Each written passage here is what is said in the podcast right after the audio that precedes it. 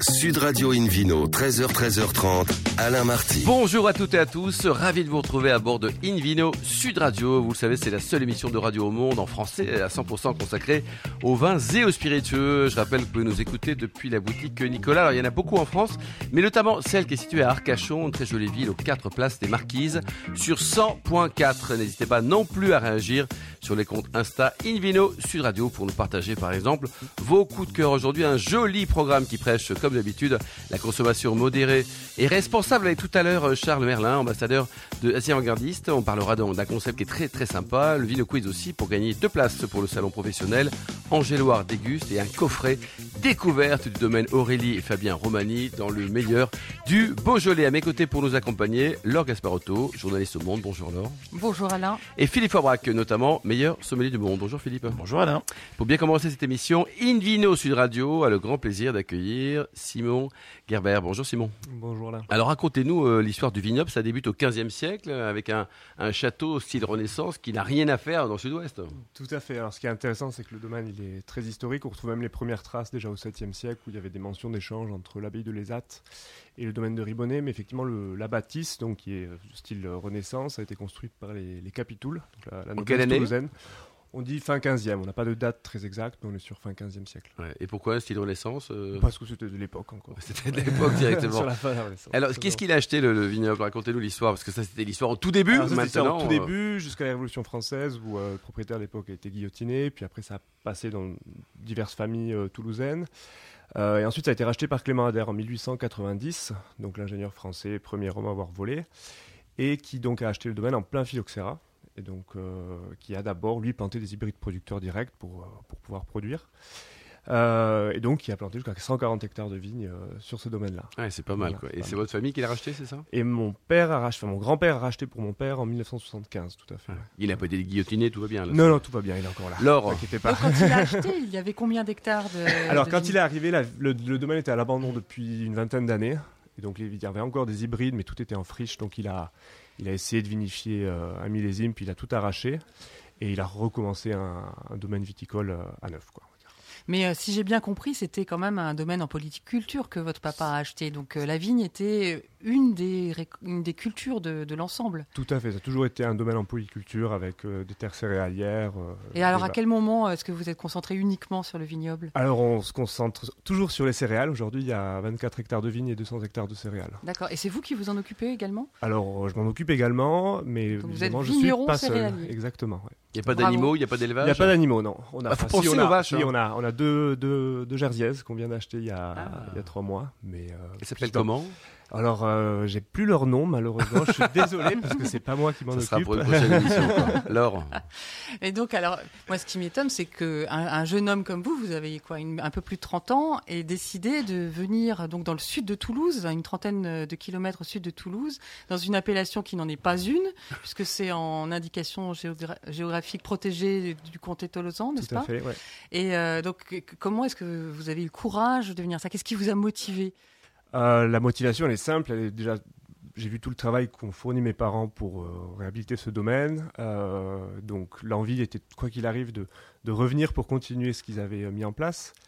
Revenir, ça veut dire que vous êtes parti C'est-à-dire que je suis né sur le domaine, j'ai grandi sur place, je suis parti faire mes études en Suisse, je suis parti faire un petit tour au, au Chili, et puis je suis revenu euh, en fait à au de Chili dans le vin ou pas? Alors c'était, j'ai fait des études euh, dans l'hôtellerie, donc j'étais dans Ouais. un gros domaine euh, de 140 hectares en biodynamie, mais qui avait aussi toute la partie euh, hôtellerie, restauration, donc j'ai plus travaillé pour la partie hôtel. Mais j'ai pu être deux mois au Chez à faire tout ce qui était visite. Ah, sympa, ça. visite, donc c'est comme Philippe Forbach, avoir vous qui êtes mes notamment meilleur sommelier du monde, le, le vin au Chili, ça, ça marche bien? Le vin au Chili, ça marche bien, ça marche très bien même, parce que c'est un des, des vignobles historiques de, de l'Amérique du Sud, hein, qui s'est développé à l'époque des conquista- conquistadors, les fameuses missions.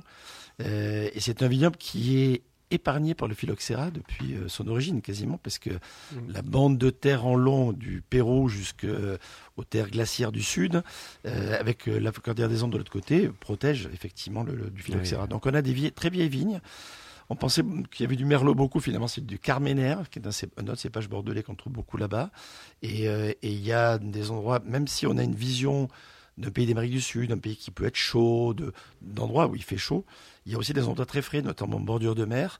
Je pense à l'Aïda Valley ou des endroits comme ça, dans lesquels on a des vins, et notamment des blancs, qui ont une fraîcheur assez, assez pertinente. Allez, on quitte Santiago, on revient en France, à 30 km de Toulouse. Voilà, c'est le domaine de Ribonnet, euh, donc 24 hectares. Alors, que- que- quelles sont les, les, euh, qualités de, vos vins? Qu'est-ce qui fait qu'on a envie de, boire, de les boire, de les découvrir? Alors, je pense que d'abord, bon, c'est un domaine qui est assez curieux parce que, comme vous l'avez dit, c'est en IGP Comté Toulousain, c'est au sud de Toulouse, on n'est que très très peu de domaines.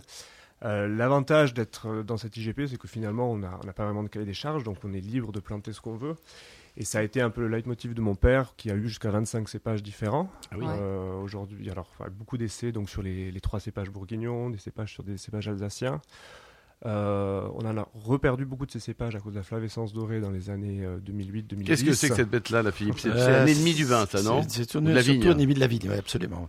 Ça attaque. La, il y a- c'est pas le- la seule maladie, mais c'est une des maladies euh, redoutables.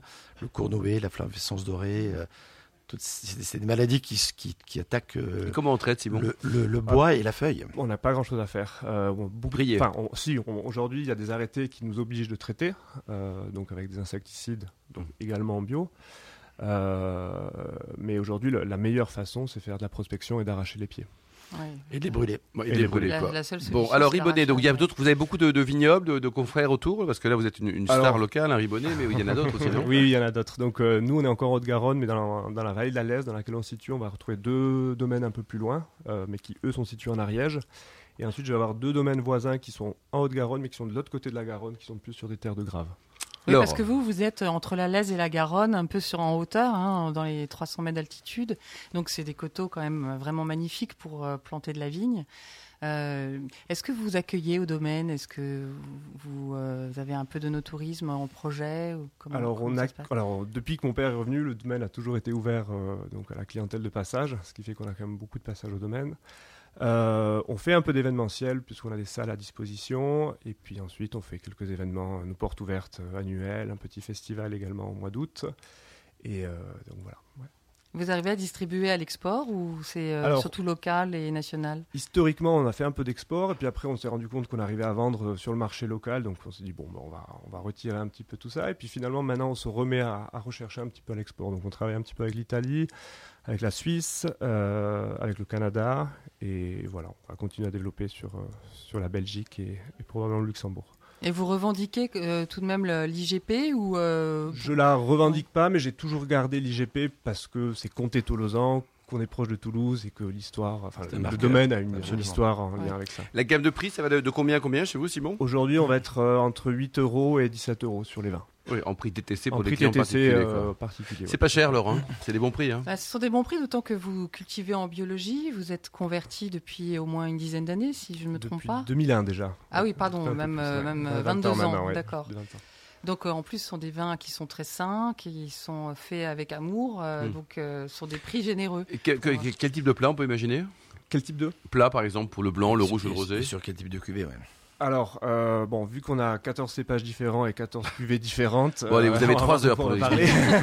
Les cuvées phares. Non, mais on, est. euh, en tout cas, moi, je suis très fier d'avoir de la ligotée qui a été plantée en 87. Ah oui. sur lequel on fait vraiment des très très jolis vins avec beaucoup de finesse. Donc là, on pourrait partir sur des, des- des plats typiques avec de la ligotée, on- enfin sur des, sur des crustacés, sur, euh, sur des plats de la mer en fait finalement. D'accord. La- Euh, L'apéro. Là, ou l'apéro, l'apéro. aussi, exactement. Et puis, Avec sa mère. Si Oui, je par pars exemple. sur quelque chose en rouge, par exemple, qui est assez intéressant, on fait un assemblage de pinot noir et de syrah depuis euh, une dizaine d'années. Ah oui. On Mhm. fait très sur le fruit, euh, récolté en sous-maturité, euh, aussi plutôt un, presque un vin rouge d'apéro en fait finalement. Ah, très bien ça. Et après, bien sûr, on a des cuvées plus classiques euh, avec les Cabernet Sauvignon, les Merlots, euh, plus traditionnels sud-ouest. on va dire. Et vous exportez beaucoup ou pas Ou c'est plutôt le marché français? Alors justement, c'est beaucoup le marché français. C'est, euh, on a à peu près 40% de notre chiffre d'affaires qui se fait au domaine, une vingtaine de pourcents ici sur Paris, et ensuite euh, en direct, en direct domaine, et puis l'export c'est 5 à, à 10%. Laure Mais vous êtes tout seul à travailler sur le domaine Ah non, je suis, Vous avez l'air inquiète. Vous avez l'air Ah oui, je suis très inquiète parce tout qu'il a l'air sur de... ses, sur ses épaules. non, non, je suis loin d'être tout seul. Je suis accompagné par ma femme. euh, On salue. puis Quel est son prénom? Vivienne. On vous embrasse, Vivienne. Et ensuite, on a, alors si je compte avec les saisonniers, euh, si j'ai en équivalent temps plein, on est 8 personnes sur le domaine. Au Et, total, et quoi. les vendanges sont manuelles euh, Les vendanges sont manuelles et là, on monte à 22 personnes pendant la, la période des vendanges. ouais. Et pour Ah, terminer, bravo. la température de service des vins, c'est très important. Donc prenons vos blancs, par exemple, ensuite vos Le rouges. fameux aligoté. Le fameux aligoté, on va quand même le servir relativement température frais, mais on va essayer de pas trop casser les arômes, déjà qu'il n'y en a pas beaucoup, donc on va servir ça entre, entre 10 et De 12 degrés. l'élégance. Et votre rouge, votre cuvée haut de gamme? Sur la cuvée haut de gamme, on va partir sur euh, les pinots noirs, les vieux, et là, on va boire ça à 18 degrés. 18 degrés. Pour terminer, il y a un site internet, une adresse pour en savoir plus sur vous et votre épouse? Tout à fait, euh, donc c'est www.vin-ribonnet.com. Merci beaucoup Simon, merci également à vous, Laure Gasparotto et Philippe Forbrac. On se retrouve dans un instant avec euh, le Vino Quiz pour gagner des très jolis cadeaux en jouant sur invinoradio.tv.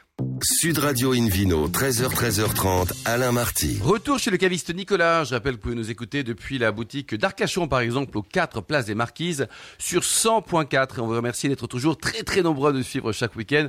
Retrouvez-nous également sur les réseaux sociaux, le compte Insta Invino Sud Radio, pour l'actualité du vin et également nous faire connaître vos coups de cœur. Philippe Forbrac, c'est le moment du Vino Quiz. Je vous en rappelle le principe, c'est important en début d'année comme ça. Chaque semaine, nous posons une question euh, sur le vin et le vainqueur gagne de très beaux cadeaux. Cette semaine, deux places pour le salon professionnel Angers-Loire-Déguste, ainsi qu'un coffret du domaine Aurélie et Fabien Romani dans le Beaujolais.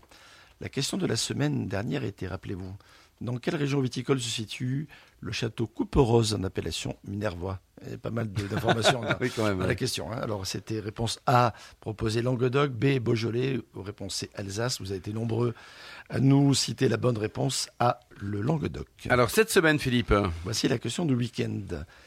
Quelle est l'une des caractéristiques du domaine Ribonnet dans le sud-ouest? Réponse A, il ne cultive pas de raisin. hmm, pourquoi pas? Oui. Réponse B, il cultive 14 cépages différents. Réponse C, il cultive uniquement du pinot noir. A, B ou C, Philippe hein Voilà. Pour répondre, rendez-vous toute la semaine sur le site invinoradio.tv, rubrique Vino Quiz. Le gagnant sera tiré au sort parmi les bonnes réponses. Merci beaucoup Philippe Forbrac. Invino Sud Radio a le plaisir d'accueillir maintenant Charles Merlin, ambassadeur de The Avant-Gardiste. Bonjour Charles. Bonjour. Alors racontez-nous cette belle initiative qui a été lancée en 2022 par la Maison du Whisky, euh, très belle maison. Quel est le concept? Alors, The Avant-Gardiste, c'est donc effectivement l'incubateur de la maison du whisky. Donc, le, but, ça va être vraiment de promouvoir, on va dire, les nouvelles marques, les nouvelles tendances, qui peut être en France ou ailleurs, sur toutes les catégories de, spiritueux. Donc, ça peut être de, de l'alcool, du sans-alcool, du whisky, du gin.